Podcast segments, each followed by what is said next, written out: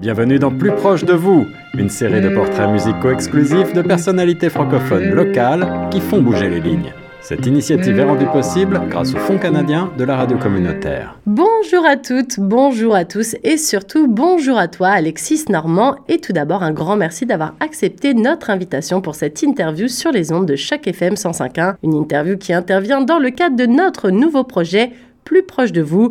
Un projet qui est d'ailleurs soutenu par le Fonds canadien de la radio communautaire. Comment ça va, Alexis, aujourd'hui? Ça va bien, merci. Moi, je suis très contente que tu sois avec nous aujourd'hui parce que toi, tu viens pas de la région du Grand Toronto, tu viens de la Saskatchewan, mais tu es ici en ce moment pour une tournée dans les écoles de la région. Justement, on aura l'occasion d'en reparler un petit peu plus tard. Puis, on va pouvoir surtout reparler de ton parcours de vie, retracer un petit peu tout ce chemin que tu as parcouru jusqu'à aujourd'hui. Alors, avant toute chose, Alexis, est-ce que tu pourrais te présenter pour les auditeurs de Choc F M cent cinq virgule un qui ne te connaissent pas encore et puis nous dire également d'où tu es né et d'où tu viens?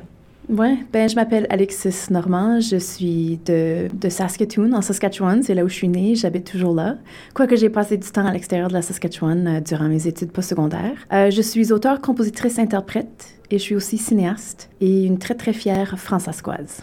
Alors, euh, tu nous disais justement que toi, tu viens euh, de la Saskatchewan. Est-ce que pour les auditeurs de Choc F M cent cinq virgule un qui sont un petit peu nouveaux dans la région du Grand Toronto, on a beaucoup de nouveaux arrivants ici qui écoutent notre radio. Est-ce que tu peux nous dire où c'est par rapport à Toronto? Parce que moi, j'ai regardé sur une carte forcément en préparant mm-hmm. cette interview, puis on en parlait un petit peu juste avant.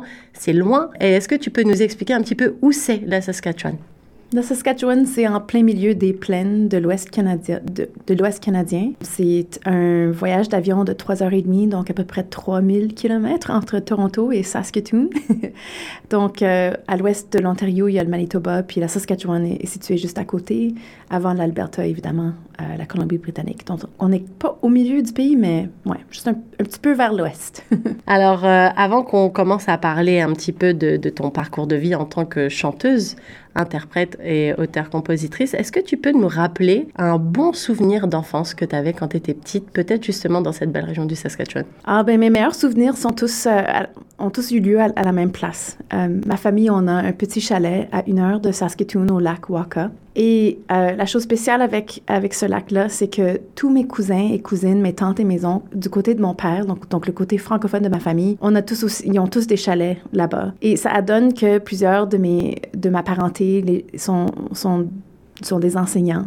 Donc, pendant l'été, on était tous les cousins ensemble, euh, à passer nos étés ensemble, euh, à la plage, dans l'eau, on allait rendre visite les gens.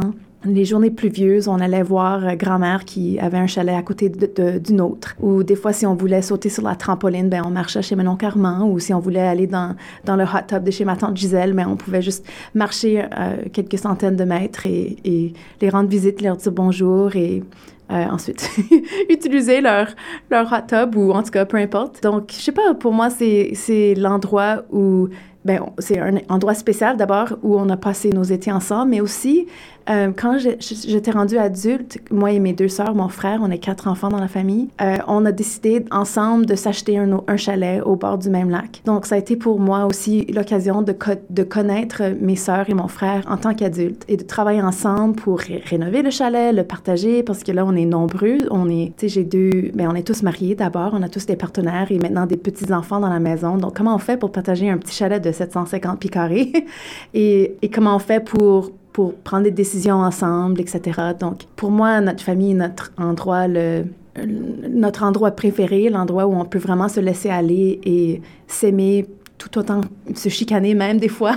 On, on, on vit toutes les couleurs euh, et toutes les émotions ensemble pour, pour construire euh, des beaux souvenirs et euh, des beaux, beaux moments en famille chez nous au lac Waka. Mais justement, en, en préparant cette interview, j'ai, j'ai pu remarquer que ce lac en question, il était très important en fait pour toi parce qu'il fait partie, euh, il me semble, d'une chanson sur ton premier album qui s'appelait Mirador, on reviendra un petit peu, deux mille treize. Et puis, euh, c'est aussi le lieu de tournage de ton documentaire, le deuxième, qui s'appelle Assez French. Pareil, ça se tourne face, euh, dans, ce, dans ce fameux chalet de, de ce lac Waka. Et je me disais, voilà, on aura forcément l'occasion d'en parler parce que, voilà. Donc, toi-même, maintenant, tu es propriétaire, donc avec tes frères et sœurs, d'un petit... Et tu as le temps d'y aller avec toutes ces oh. choses qui... Enfin, dans ta vie, tu es chanteuse, tu es cinéaste, tu es un peu partout et tout le temps en voyage quasiment, je pense. Mais tu arrives quand même à trouver du temps pour te reposer et aller un petit peu là-bas? Oui, j'essaie d'en trouver. Certains étés, j'en trouve plus que d'autres. L'été de passé, j'ai pas passé beaucoup de temps au lac. Euh, cette année, ça va être un peu plus tranquille. La plupart de mes tournées ont eu lieu euh, en hiver, au printemps, puis je ferai d'autres tournées à l'automne. Donc, l'été pour moi, cette année, sera un peu plus calme côté euh, voyage. Donc, je vais pouvoir profiter de mon temps à la maison avec la famille au lac. Alors justement, on va rester un petit peu dans cette période de, de l'enfance. À quoi tu te rêvais, Alexis, quand tu étais petite? Est-ce que tu savais déjà que te, tu te rêvais d'une carrière artistique? Ou alors pas du tout? Toi, tu te rêvais, par exemple, vu que tu aimes la nature, est-ce que tu aimais euh, les animaux et que tu te rêvais vétérinaire? Est-ce que tu te rêvais de, d'un métier plus, on va dire, classique? Ou alors, toi, dans ta tête, c'était déjà assez défini et tu te voyais déjà dans une carrière artistique? Je sais pas, je, je sais pas. Je, j'avais un livre, quand j'étais jeune, un livre de genre... Euh... de souvenirs. C'était comme, chaque page était une enveloppe. Et dans l'enveloppe, je mettais des souvenirs de la première année, de la deuxième année. Puis je mettais toujours ma photo. Puis je me souviens, il y avait aussi des questions comme, qu'est-ce que tu veux être quand t'es plus grande? Puis souvent, je mettais euh, enseignante. Pendant un bout de temps, je pense que je voulais être comédienne. Je voulais être actrice. Je voulais être dans des films. Mais Euh, l'enseignement revenait le plus souvent. Je pense que c'est parce que c'est la carrière que je voyais souvent aussi. J'ai beaucoup de membres, comme je disais, de ma famille qui enseignent. J'ai des, plusieurs cousins qui enseignent. Et, tu sais, je faisais de la musique et je, je voulais toujours en faire. Mais on dirait que les seules carrières liées à la musique que je voyais dans, dans mon quotidien ou dans ma jeunesse, c'était les enseignants de musique. Alors, je me suis dit, ben peut-être que, peut-être que je vais faire ça. Et euh, j'ai fini par faire mes études postsecondaires en musique et en éducation à l'Université d'Ottawa avant de découvrir un, un autre chemin que j'ai finalement pris en musique au lieu. Mais justement, est-ce que toutes les personnes qui t'entourent, tous ces enseignants, ils sont enseignants en musique ou pas du tout? C'est des enseignants un peu divers et variés? Ouais, non, c'est des enseignants de, de, de, de tout, de tout, mais y a, en fait, il n'y en a pas, il n'y a pas une personne qui enseigne la musique. Euh, mm. Mais, tu sais, c'était des enseignants, donc je voyais l'horaire, je voyais, les or- je voyais comment ils interagissaient, je, je comprenais un peu euh, la charge de travail, et comment euh, entretenir un groupe d'élèves, et cetera. Donc, et... j'avais ces connaissances-là et ce background-là et, en, et aussi j'avais... J'étais bonne en musique, tu sais, c'était quelque chose qui m'était venu assez facilement. Alors, pour moi, c'était les deux choses les, les plus simples, peut-être, à, à lier. Moi, j'ai pas trop réfléchi trop fort, disons, en, en allant à l'université. J'étais comme, ben, je vais, je vais commencer par là. Et quand tu dis que t'étais bonne en musique, c'était le chant avec qui euh, t'avais tes premiers amours ou c'était plus euh, la relation avec les instruments de musique en tant que tel? Ben, quand j'étais très jeune, mes parents euh, m'avaient inscrite dans un cours pour... un cours de musique pour, pour jeunes enfants, comme je pense entre trois et sept ans ou quelque chose, trois ou six ans. Donc ça, c'était comme le chant, puis c'était comme des jeux musicaux avec plein, plein d'autres jeunes. Mais je pense que pour moi, ça a vraiment commencé un peu plus tard. Je pense que j'étais en deuxième ou troisième année, j'avais sept huit ans. Mon père est agent d'immobilier en Saskatchewan, puis il a vendu la maison de ses amis qui déménageaient en Ontario. Mais ses amis avaient pas, n'ont pas pu vendre leur piano avant leur départ. Donc mon père a dit, ben, on va prendre ton piano, puis je vais essayer de le vendre pour vous, tu sais, en attendant que, qu'on trouve quelqu'un. Donc, un jour, je suis arrivée à la maison après l'école et il y avait un piano dans mon salon. Et on n'avait pas encore un banc de piano. Il y avait vraiment juste comme le piano en tant que tel. Donc là, je poussais le, le petit divan et je m'assoyais sur le dos du divan pour pouvoir accéder au, aux notes. Et, et je jouais. Je commençais à jouer par oreille. Et je jouais avec les deux mains. Et c'est là où ma, ma mère a, a dit à mon père, « Je pense pas qu'on peut, on, on peut vendre ce piano. Je pense qu'on devrait le garder. Et je pense, en fait, on devrait peut-être trouver quelqu'un qui pourrait enseigner des, des leçons de piano à Alexis. » Et c'est ce qui est arrivé. Donc, euh, ma mère, au départ, elle échangeait... Euh, elle avait un échange, je pense, avec une, une femme qui m'enseignait des, des leçons de piano. En échange, elle, elle gardait ses enfants quelques fois par semaine. Donc, ça, ça a commencé par ça. Et... je sais pas, j'ai, j'ai juste j'ai, j'ai continué, puis j'ai découvert la guitare un peu plus tard au secondaire, et, et c'est à ce moment-là où j'ai commencé aussi à écrire mes propres chansons. Justement, belle, euh, belle transition, Alexis. Moi, je me demandais à quel moment euh, la, la musique a pris le dessus sur euh, le côté, euh, voilà, tu vas en études à, à, à Ottawa pour plutôt te tourner vers une carrière d'éducateur. Enfin, dans l'éducation, quoi, plutôt en, ense- en enseigner la musique et pas forcément jouer et vivre de cette musique. Mais à quel moment le déclic se fait? Parce que tu as aussi été à l'École nationale de la chanson de Granby. Et du coup, à quel moment tu dis « Ah, oh, enseigner, c'est cool, mais je pense qu'en fait, j'ai peut-être envie de profiter de, de cette passion pour la musique pour en faire un vrai métier et de le garder un petit peu que pour moi, en fait. » Je pense que c'est quelque chose qui est devenu... qui... qui m'est venu tranquillement. C'était pas comme un, un coup sec, où ce n'était pas comme un moment, un flash où c'est arrivé. Euh, justement, après, après cinq ans d'université, je suis allée à, j'ai habité Granby pour euh, assister au, à l'École nationale de la chanson, un programme de dix mois, parce que j'étais curieuse. Je voulais savoir en quoi consiste cette, ce métier d'auteur-compositeur. Je ne connais pas vraiment d'autres artistes dans ma famille. Il n'y en a pas vraiment. J'ai, j'ai, une cousine, j'ai deux cousines, euh, mais... pas des cousines proches, qui faisaient de la musique, et il y en a une d'entre elles qui tournait beaucoup au Canada puis en Europe, mais je, comme je, je la connaissais pas beaucoup, donc pour moi, le métier d'auteur-compositeur était un mystère. D'ailleurs, le premier festival de musique auquel j'ai assisté en est un où j'ai été embauchée pour le jouer. Tu sais, ça, ça faisait pas partie de, de ma jeunesse, euh, c'est ce genre de communauté musicale-là. Contrairement à l'enseignement, où là, c'était, ça faisait partie de, de ton cercle, entre guillemets, familial, quoi. Ouais, exactement. Donc, Euh, j'ai fait l'école de la chanson et ensuite, je m'étais dit... Mais durant cette, cette année-là, j'essayais de décider est-ce que je veux retourner en Saskatchewan ou est-ce que je veux déménager à Montréal. Et en fin de compte, je suis déménagée en Saskatchewan. Je, je suis revenue et, et j'ai enseigné à temps partiel. J'étais l'enseignante de musique dans mon ancienne école. Mais cette fois-ci... Ben, en tout cas, l'école a, a beaucoup grandi depuis que j'étais là. Euh, il y a deux pavillons maintenant, le pavillon élémentaire et le pavillon secondaire. Puis moi, j'enseignais la musique de la maternelle à la douzième année à, à tous les élèves, presque. Euh, donc, je faisais ça à temps partiel pendant un an. Et en même temps, j'avais des nouvelles tunes, donc je commençais à jouer des gigs ici et là à Saskatoon. Et j'ai fait une demande de subvention pour enregistrer un mini-album. Et je m'étais dit, ben, si je reçois la subvention, je vais arrêter mon contrat d'enseignement. Et c'est ce qui est arrivé. Ça t'a pas fait trop mal au cœur de quitter tes élèves? Et puis surtout que ça avait un, une, un petit goût particulier au final de revenir dans l'école où toi-même, t'as eu tes premières amours avec la musique, de, tes cours de musique, et puis tu deviens prof dans cette école. Ça n'a pas été trop dur de lâcher, justement? Oui, mais je pense que j'étais assez jeune pour pas vraiment comprendre à quel point c'était difficile, surtout quand ça venait à, comme à la sécurité financière et, et tout ça. J'étais assez jeune, je voulais, je voulais vivre, je voulais vivre ce métier, je voulais voir, you know, je voulais me donner la chance de, de voir ce que je pouvais faire. Et, et c'était pas comme un, un départ soudain non plus. Euh, j'ai souvent fait de la suppléance. Ça a souvent été un genre de plan B sur lequel je me suis retombée quand mes, mes tournées étaient moins intenses, mon horaire était moins chargé. Donc, j'ai quand même vu les élèves ici et là. Mais je regrette pas. Je, je regrette pas vraiment les choix que j'ai faits au, au long de ma carrière parce que j'ai, j'ai toujours appris quelque chose. Euh, tous les choix m'ont permis à évoluer d'une façon impo- importante et quelque chose... Non, tous les, toutes les évolutions que j'ai faites, j'en, j'en suis consciente puis, et, et très reconnaissante, en fait, de pouvoir cheminer tout ça. Ça n'a pas toujours été facile, mais, mais, mais c'est très valorisant pour moi comme, comme choix de carrière. Alors, on va écouter déjà le premier extrait musical que tu m'as envoyé. C'est une chanson... Euh, Alors, c'est une petite particularité d'ailleurs euh, de ce portrait avec toi, Alexis, et on en parlait un petit peu avant. Tu m'as donné pas mal de chansons de ta propre discographie et c'est cool parce qu'on va pouvoir aussi retracer un petit peu ta, ta vie et, et ce que ces chansons aussi euh, signifient pour toi euh, profondément, parce que quand on fait de la musique, on le fait aussi pour le public, mais il y a toujours un sens personnel et très profond des chansons qu'on chante en général. La première chanson, elle s'appelle « Sing Me Home ». C'est aussi le nom de ton premier documentaire. C'est un, un, une chanson que tu partages avec Daniel Lavoie, qui lui aussi a cette euh, double culture franco-anglophone. Est-ce que tu peux nous parler quelques, en quelques lignes de, de cette chanson? Comment elle est arrivée dans ta vie? Pourquoi tu l'as choisie? C'est une chanson, c'est peut-être la chanson la plus facile que j'ai déjà écrite. Elle m'est venue très rapidement.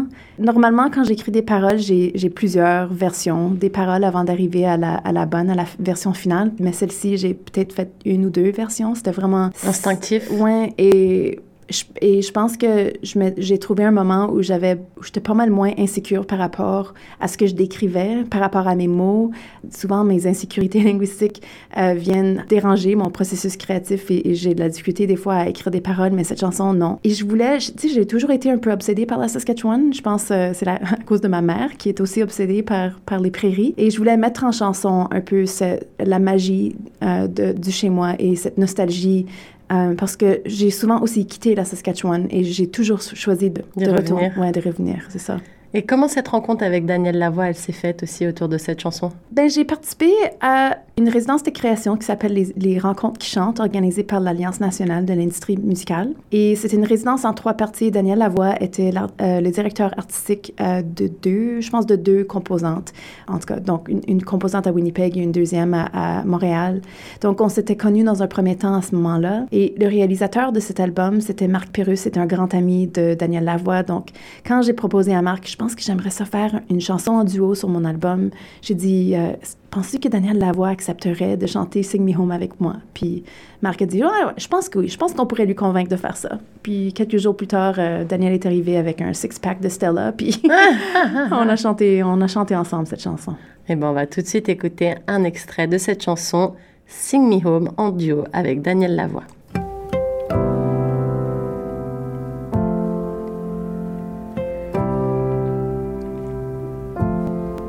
Sing me home, les sommets des montagnes veillent sur moi, dans le rétroviseur comme des rois, je quitte enfin l'Alberta. Sing me home, en passant les petits villages oubliés et toutes les vieilles granges abandonnées et les clôtures de fil barbelés. Sing me home, sous le clair de lune de Victor Hugo, qui éclaire la route le long du cours d'eau, ta rivière qui chante à la radio. Oh Johnny, sing me home, je patinerai sur la rivière gelée où j'apprendrai à m'envoler. Oh Johnny, sing me home.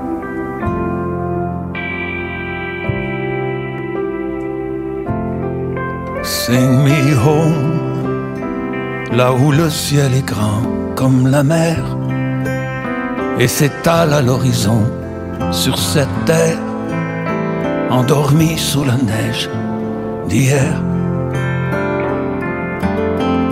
Sing me home, où les arbres sont figés dans le vent, sous le gel ils se protègent du temps, et comme toi ils attendent leur printemps. Oh Johnny, sing me home, je patinerai sur la rivière gelée où j'apprendrai à m'envoler. Oh Johnny, sing me home.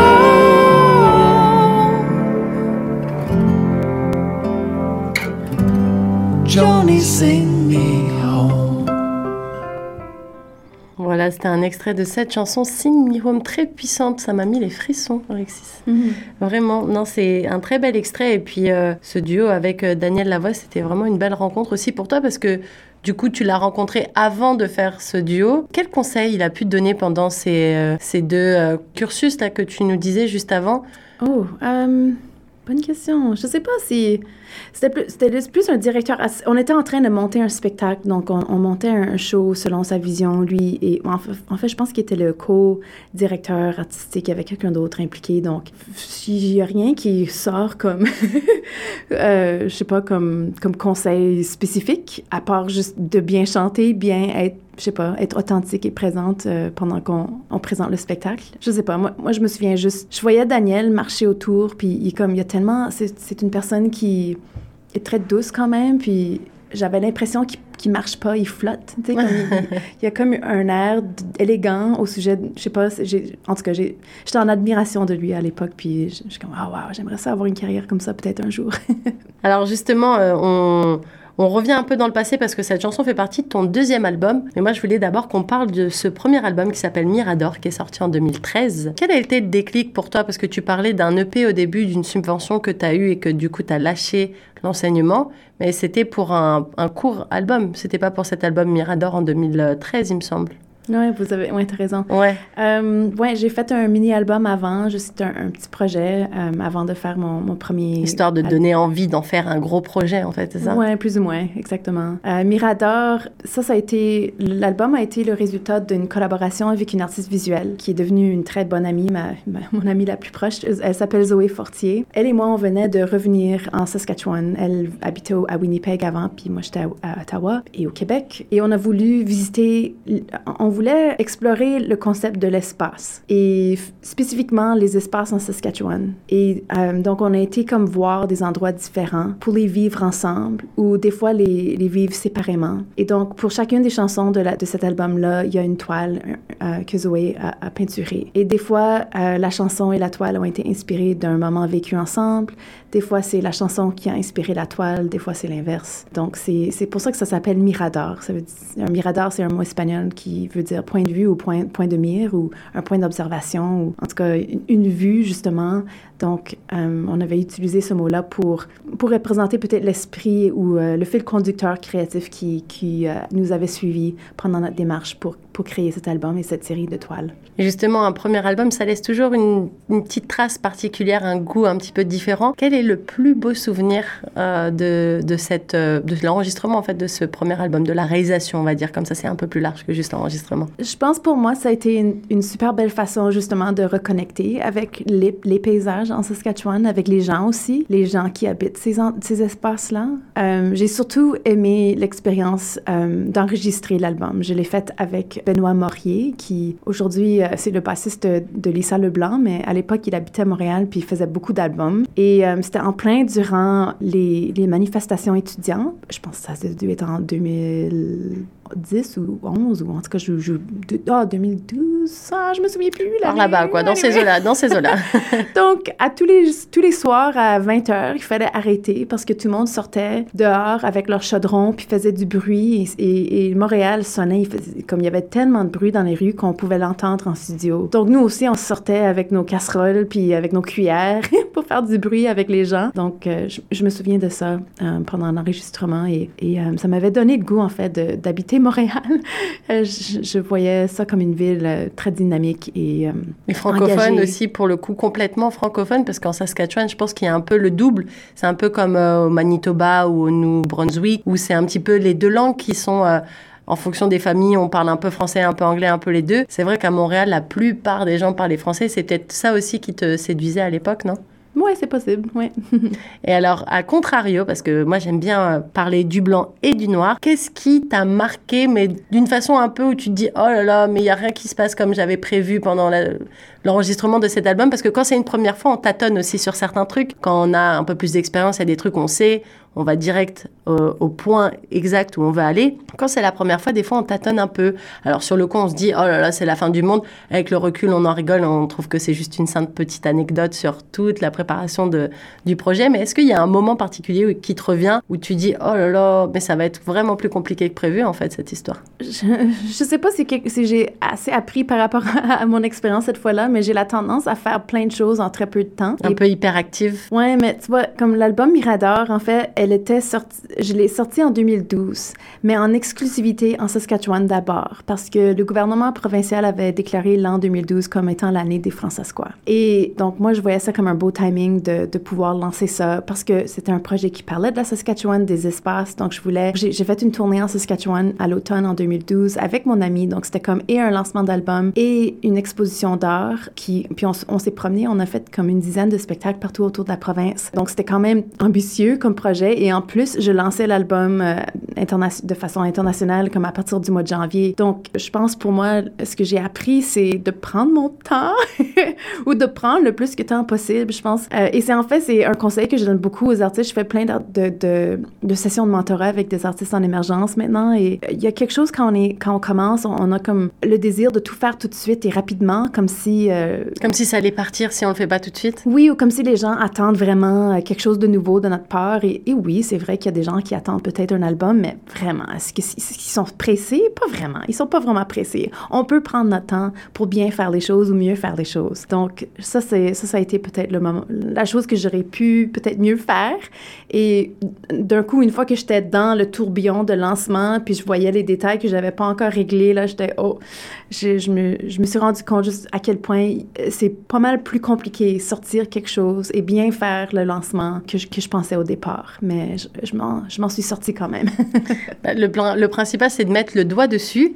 Et justement, ça me fait une jolie passerelle avec la deuxième chanson que tu m'as donnée pour cette euh, sélection musicale. Ça s'appelle « Le doigt dessus », justement. Ça aussi, c'est une chanson de toi. Est-ce que tu peux nous parler un petit peu de ce morceau? Qu'est-ce qui t'a inspiré pour l'écrire et pourquoi tu l'as choisi? Ouais, ben, tu sais, mon parcours de musique, mes deux premiers albums, j'ai toujours pensé... Tu sais, j'ai fait de la musique en français pendant presque dix ans. Euh, j'ai fait le tour du Canada en chanson. En t- j'ai visité toutes les provinces et territoires sauf le Nunavut. Et en, juste avant de lancer mon deuxième album en deux mille seize, je m'étais dit que ça, ça serait mon dernier, que je ne voulais plus en, en faire.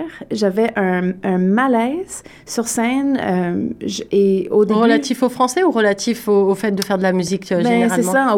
Au, au début, je pensais que c'était, c'était juste comme la gêne ou j'étais nerveuse ou c'était l'anxiété, mais en tout cas, j'ai arrêté de faire de la musique en deux mille seize. J'ai lancé l'album, j'ai, j'avais quelques shows à l'horaire, je les ai fait, mais en, en me disant ça, ça allait être mes derniers. Et j'ai fait de la musique en anglais pendant, pendant six ans avec un projet qui s'appelle Rosie and the Riveters et avec... Un avec, groupe de quatuor, un quatuor féminin, justement, euh, c'est ouais, ça? Ouais, engagé, féministe, puis on a fait, on a joué partout aux États-Unis, au Canada, en Europe. Euh, on a connu quand même un assez grand succès. Et durant la pandémie, ben, notre horaire était annulé, puis le groupe s'est dissous, puis je me suis reprise, à, je me suis remise à jouer la guitare et les premières chansons que j'ai écrites étaient en français. Et le malaise est revenu. Donc, c'est là où j'ai compris, en fait, que ce malaise et la tension que je, que, qui m'habitait était liée à ma francophonie, à la langue française. Et ça, ça a commencé tout un, toute une nouvelle démarche créative qui a... Tu sais, m- mon documentaire est né de ça, des nouvelles chansons dont, en, dont cette prochaine, Le doigt dessus, est né de ça. Et, et donc, au lieu de juste vivre avec, avec la tension, de me dire que c'est une partie normale d'être francophone, parce que c'est ce que je pensais avant, que tous les francophones ressentaient ce malaise-là, au lieu de me dire ça, j'ai décidé d'être curieuse par rapport à la tension pour essayer de comprendre pourquoi elle existe, quelles sont quelle est la source ou sont les sources. Et c'est là où j'ai réalisé que, en fait, c'est vraiment difficile de mettre le doigt dessus quand c'est quelque chose qui t'habite et que tu portes depuis si longtemps. Mais euh, que tu crois être normal, en fait, c'est oui, ça aussi. Exactement. Alors, euh, le doigt dessus, en fait, ça a été euh, le, nouvel ex- le plus récent extrait euh, francophone que j'ai lancé en février euh, cette année, en deux mille vingt-trois. Et bien, on va tout de suite écouter un extrait de cette chanson, Le doigt dessus.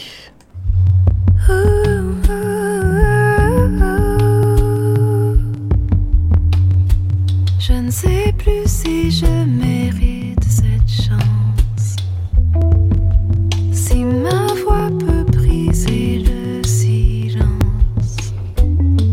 prise dans la boîte qu'il faut cocher, quelque chose semble mal placé.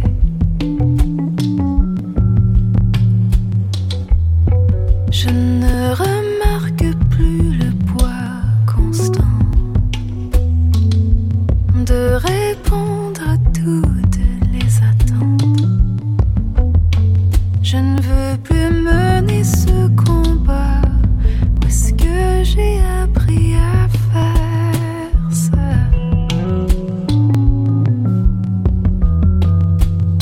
Je peux juste pas mettre le doigt dessus. Je peux juste pas.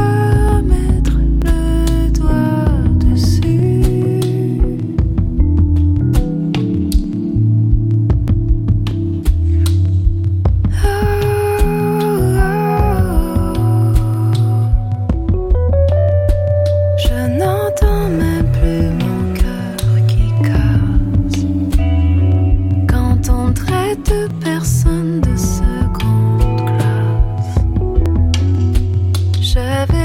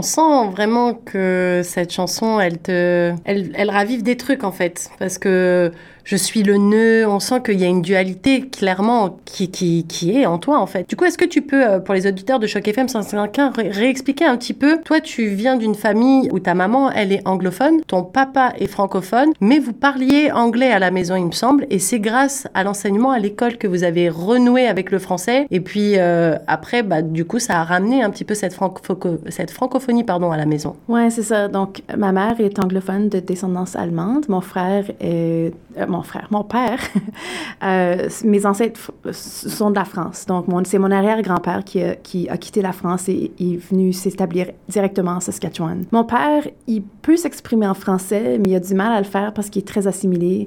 Euh, en Saskatchewan, euh, c'est ma grand-mère, je pense que c'est à partir de l'an de dix-neuf cent vingt-neuf. En Saskatchewan, c'était illégal d'apprendre et d'enseigner dans n'importe quelle autre langue, sauf l'anglais. Donc, c- et ces politiques-là ont, ont demeuré en place pendant longtemps. Euh, mon père a eu peut-être, je pense, trois heures de français par semaine, puis il pouvait en parler avec, avec sa mère, donc avec ma grand-mère, mais sinon, euh, il s'exprimait très peu en français. Et donc, moi, je suis la première génération, justement, à avoir accès à une éducation en français, et pas juste en français, une éducation francophone. Et un peu comme en Ontario, les écoles euh, fransaskoises ou les, co- les écoles francophones en Saskatchewan ont le, le mandat, un mandat supplémentaire, et c'est le mandat de faire la construction identitaire des élèves. Donc, pas juste nous enseigner euh, la langue, la langue française, ouais. mais vraiment... Euh, puis ça marchait, tu sais. À la fin, je, je voulais m'identifier comme fransaskoise. Mais donc, dans notre famille, vu que ma mère est anglophone et mon père était mal à l'aise en français, notre langue du cœur, la langue dans laquelle je parle avec mes parents, mes soeurs, mon frère, c'est l'anglais. Et pendant longtemps, euh, j'avais honte de ça. J'avais peur que...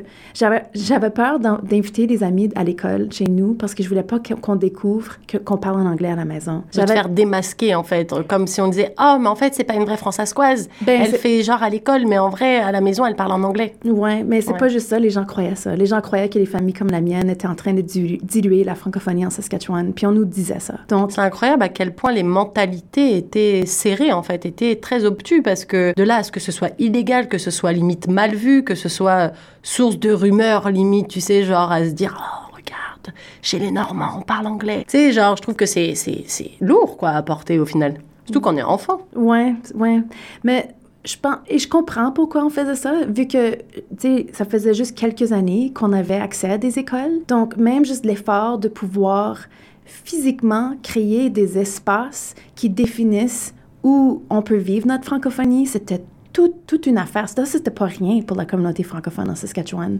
Donc, je peux comprendre que les gens qui ont lutté pour ça voulaient garder et préserver le français le plus que possible. En même temps, il y a un autre enjeu, et c'est l'enjeu de, de, des familles exogames ou des familles biculturelles ou pluriculturelles ou les familles polyglottes qui veulent aussi rapatrier ce qui a été perdu à cause de l'assimilation et qui veulent, elles aussi, participer à cette vie scolaire et cette vie communautaire francophone-là. Donc, et je pense que les communautés, en tout cas, je, je fais beaucoup de tournées dans les communautés francophones dernièrement. Puis ce que je réalise, c'est que chacune d'elles vit sa francophonie différemment et aussi trouve sa propre façon de jouer, de, de trouver l'équilibre entre à quel point est-ce qu'on peut être ouvert, parce que si on est trop ouvert, on s'assimile, et à quel point est-ce qu'on peut définir nos espaces et, et nous renfermer, on peut dire, entre guillemets, parce que trop, si on fait trop ça, bien, on, on va s'étouffer. Donc, il y a, y a un jeu euh, important, pas un jeu, mais une stratégie peut-être, ou une, un équilibre, justement, à trouver entre ces deux, ces deux idées-là pour, de un, assurer qu'on a des espaces en français pour qu'on puisse vivre notre francophonie et, et prat- pratiquer la langue et, et se rencontrer en communauté, mais aussi que cette communauté puisse évoluer sainement aussi. Et justement, le fait qu'après, toi, tu aies pu avoir cet enseignement en français, il me semble que tes frères et sœurs aussi, c'était un peu pareil, vous avez tous pu profiter de cet enseignement francophone. Est-ce que ça a pu un petit peu euh, dédramatiser le truc à la maison? Est-ce que ton père, lui, il s'est remis un petit peu à parler français avec plaisir, ou euh, le, l'anglais est resté la langue prioritaire à la maison parce que ça mettait tout le monde à l'aise et que autant être à l'aise quand on est chez soi, déjà que c'est dur d'être à l'aise dans la vie, si chez soi on peut l'être, c'est déjà un truc principal. On parle toujours en anglais chez nous, entre frères et sœurs et mes parents. Et je pense que c'est juste par habitude. C'est vraiment difficile. J'ai réussi juste avec une personne, deux personnes, de changer ma langue du cœur avec ces personnes-là. C'est des cousins qui voulaient soudainement juste parler en français. Donc, ça a pris une couple de fois, mais c'est, c'est bizarre. C'est bizarre de le faire. T'sais, imagine, euh, je sais pas, je peux pas imaginer, par exemple, parler à ma mère en espagnol soudainement. Mais c'est un peu ça, tu sais, soudainement, il euh, y a...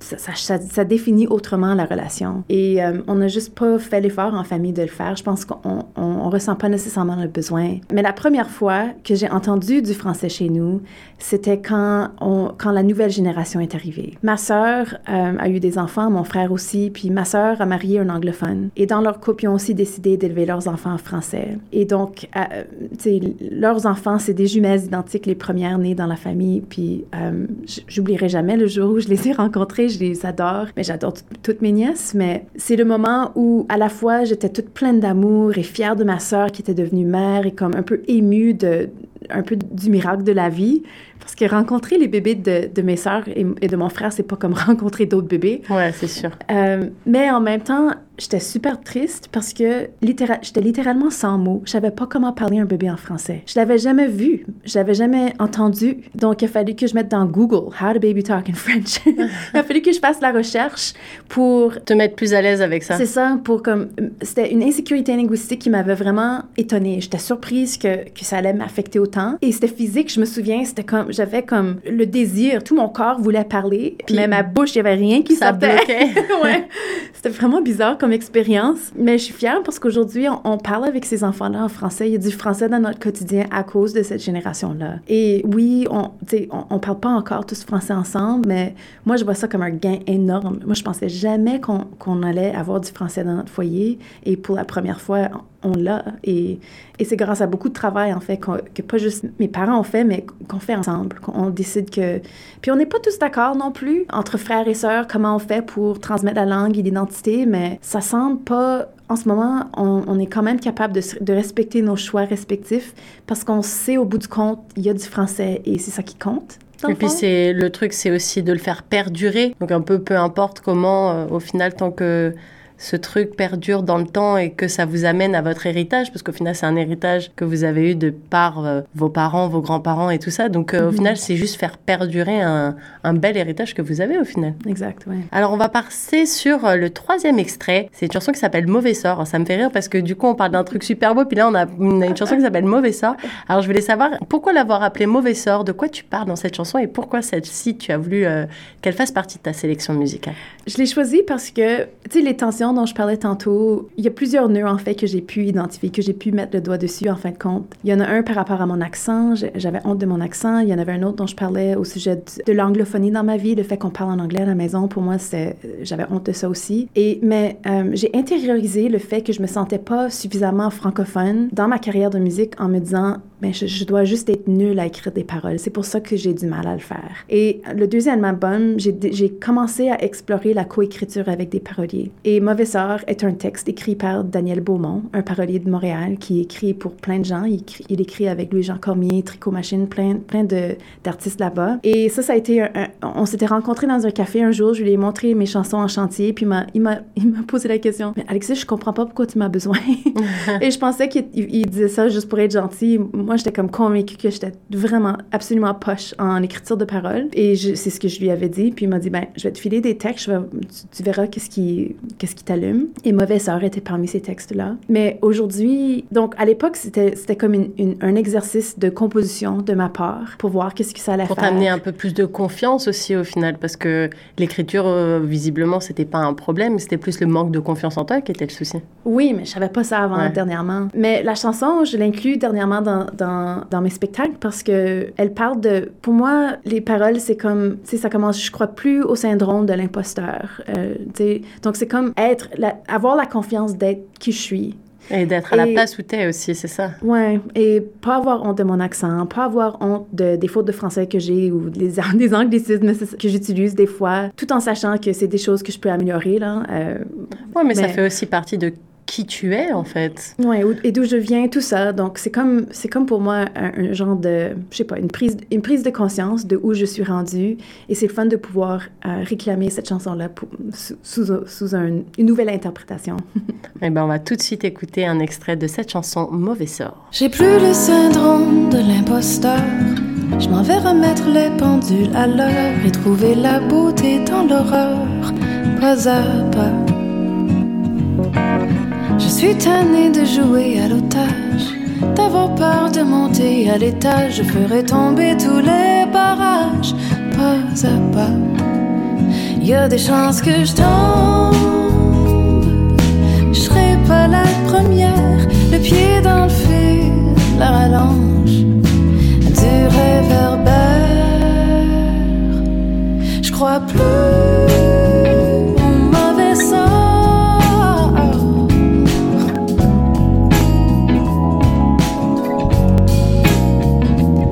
je crois plus.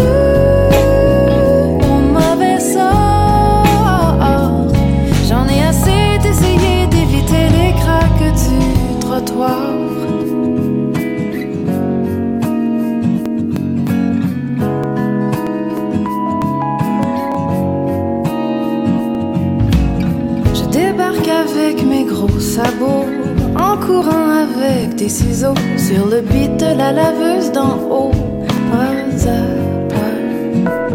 Je laisse plus la grisaille de l'hiver virer ma journée à l'envers. Je m'en vais sortir le nez en l'air, pas à pas. Y a des chances que je tombe, je serai pas la dernière qui pique une de ces belles.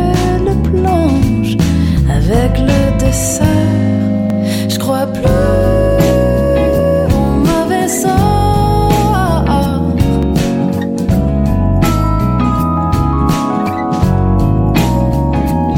je crois plus au mauvais sort, j'en ai assez d'essayer d'éviter les craques du trottoir.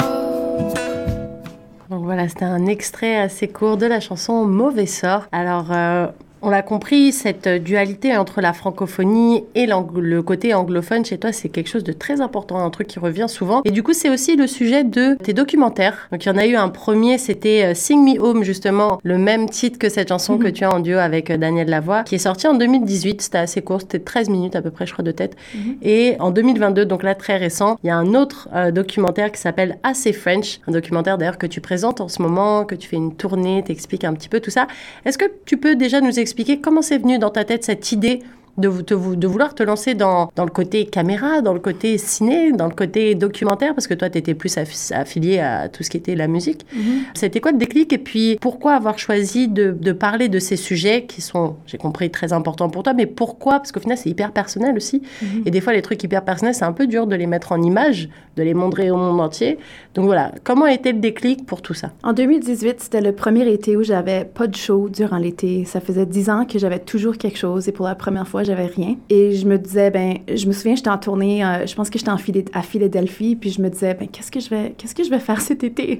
Mon horaire de tournée termine à la fin mai, à peu près, puis recommence en septembre. J'ai comme quatre mois que je peux faire. Et donc, j'ai, j'ai fait une petite recherche, parce que la réalisation, où je, je savais pas quoi par rapport à la télé, mais il y avait quelque chose là-dedans qui m'intéressait. Peut-être, le, le documentaire me semblait un peu naturel, vu que écrire des chansons, c'est comme raconter des histoires. Donc, le documentaire, pour moi, c'était juste une autre façon de le faire. Et j'ai trouvé un programme ici à Toronto, The Documentary Filmmaking Institute à Sen- au Collège Seneca à l'Université York. Donc, c'était un programme qui commençait genre quatre jours après mon dernier show et une semaine avant mon prochain.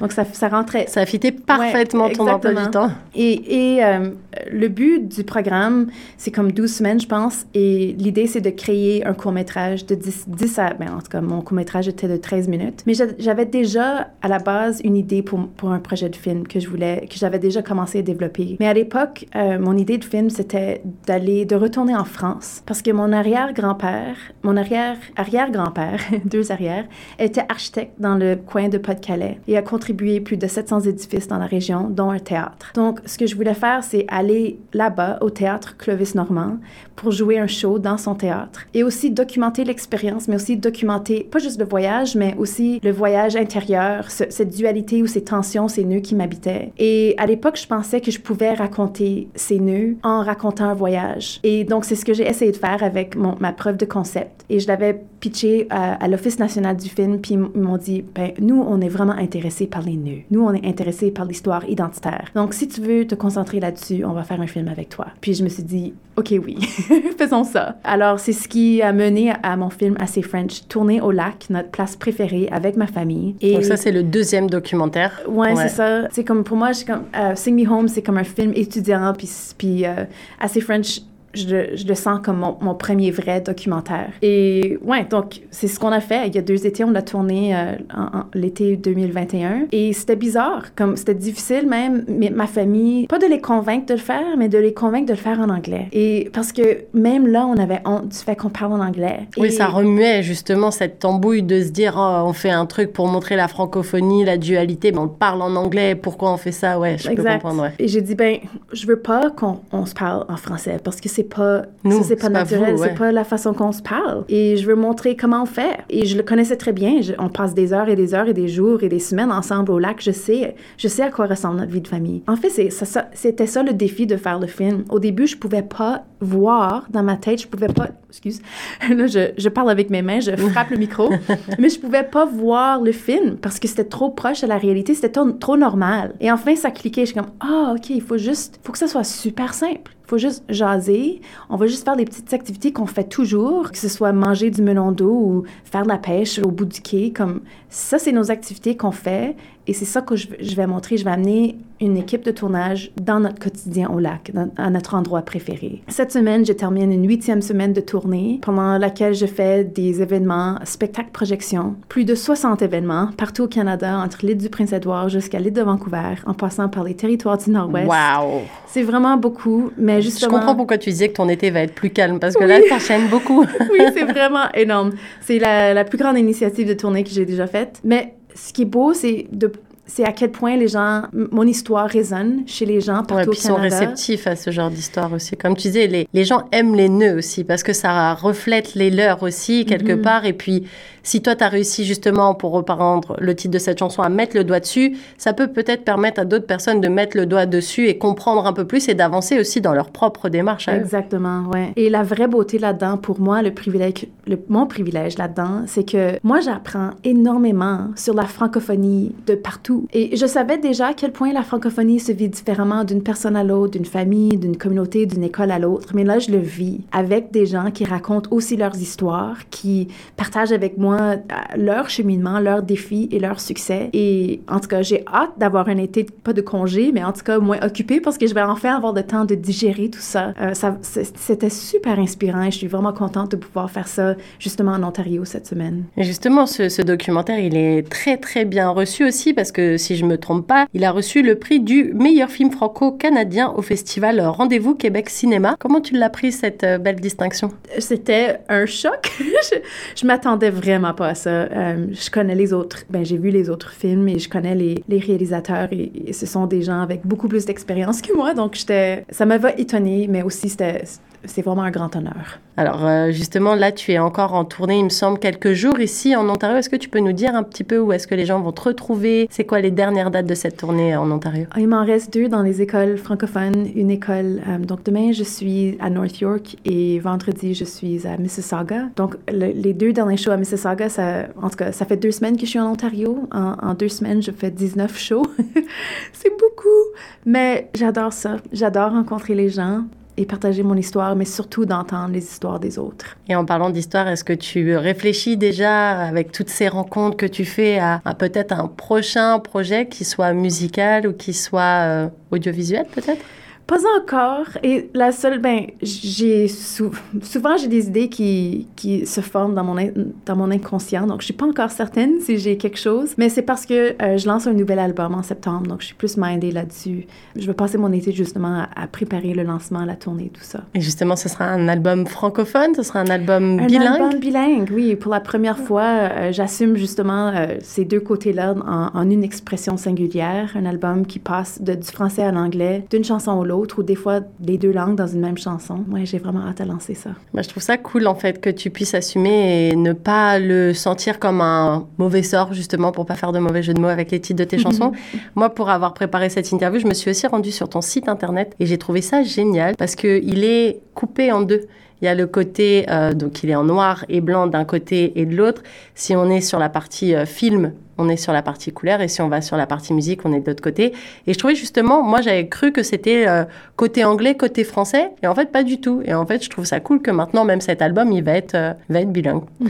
Euh, une, belle, une belle idée en tout cas. Bah écoute, cette heure déjà euh, touche à sa fin. C'est incroyable, quand on s'amuse, bah, le temps passe bien plus vite. On va écouter une dernière chanson, elle s'appelle Johnny Cash. Est-ce que tu peux nous parler justement, Alexis, de, de ce morceau Johnny Cash? Ouais, donc cette chanson-là est aussi une coécriture avec Daniel Beaumont. Et c'est, je, l'ai, je la trouve vraiment spéciale parce que je, j'avais envoyé par courriel, Daniel, un, juste un, un, un enregistrement que j'ai fait avec mon téléphone. Puis c'était comme des la la la la la la la la la la, comme c'est des inspirations, ça. Quoi. Ben, c'était comme une forme, je pensais pas que la forme était complè- complètement terminée. Et euh, en fait, j'avais envoyé comme deux, trois options, puis Daniel avait choisi cette option-là. Et un mois plus tard, il m'a envoyé un texte et c'était comme tellement beau. Et je... On se connaît pas très bien, Daniel et moi, mais j'ai comme senti que, en tout cas, c'était une histoire, une histoire d'amour d'un couple qui tombe amoureux en écoutant des vinyles de Johnny Cash. Puis j'étais comme, oh, quelle belle façon de tomber amoureuse de quelqu'un. Ça, je, je souhaite que ça m'arrive un jour. En tout cas, donc, donc c'est ça l'histoire de, de, de Johnny Cash. Bon, on va écouter un rapide extrait de cette chanson avant de te dire au revoir, Alexis.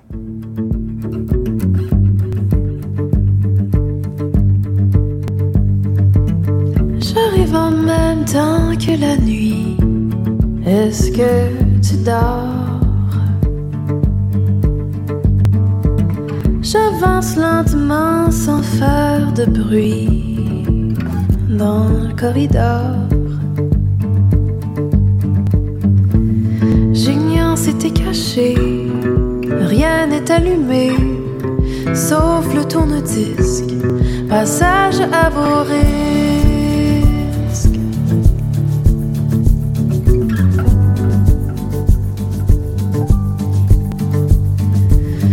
Je trouve ça un peu trop tranquille, le plancher craque. Je me sens comme dans un champ de mine avant l'attaque. Si tu es dans mon dos, fais-moi pas faire le saut. Pas besoin de me boucher les yeux, je compterai pas jusqu'à dix. Le temps défile trop vite. De toute façon, il reste rien que nous deux.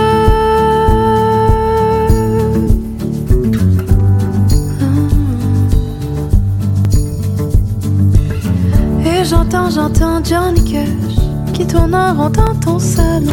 Et j'entends, j'entends Johnny Cash qui tourne en rond dans ton salon. Et j'entends, j'entends Johnny Cash qui tourne en rond dans ton salon. Oh, dis-moi, dis-moi, aurais-tu toi aussi de mauvaises intentions? Un court extrait de cette belle chanson, j'aime beaucoup. Mmh, je trouve que, euh, ouais, super sympa. En tout cas, merci beaucoup Alexis Normand pour ce bel entretien. C'était un vrai plaisir d'avoir pu échanger avec toi, de retracer un petit peu ton parcours avec nous aujourd'hui. Est-ce que tu peux, avant qu'on se quitte, nous rappeler où est-ce qu'on peut te retrouver, tes réseaux sociaux, la suite de cette tournée, le, re, la date de cet album qui sort bientôt en septembre, si j'ai pas oublié. Bref, dis-nous un petit peu tout ça avant qu'on se quitte. Ouais, ben on peut me suivre en ligne, alexis normand point com ou sur Facebook, Alexis Normand Musique. Je pense que c'est juste mon nom et mon prénom, Alexis Normand, sur Instagram. euh, mon nouvel album sortira le quinze septembre prochain et euh, je vais, j'ai des shows prévus ici à Toronto et aussi en Ontario prévus en octobre. Donc, euh, si vous voulez euh, connaître les détails, ben, il y a une inscription à mon infolette que vous pouvez trouver sur mon site web, alexis normand point com. Ouais, bah, parfait. Puis, ce sera peut-être justement l'occasion de se revoir à ce moment-là quand tu seras de retour à Toronto. En tout cas, un grand merci encore, Alexis Normand. C'était un vrai plaisir de t'avoir avec nous. C'était Nathalie Salmeron dans Plus Proche de Vous, un projet qui, je le rappelle, est soutenu par le Fonds canadien de la radio communautaire. Merci encore, Alexis. Merci à toi.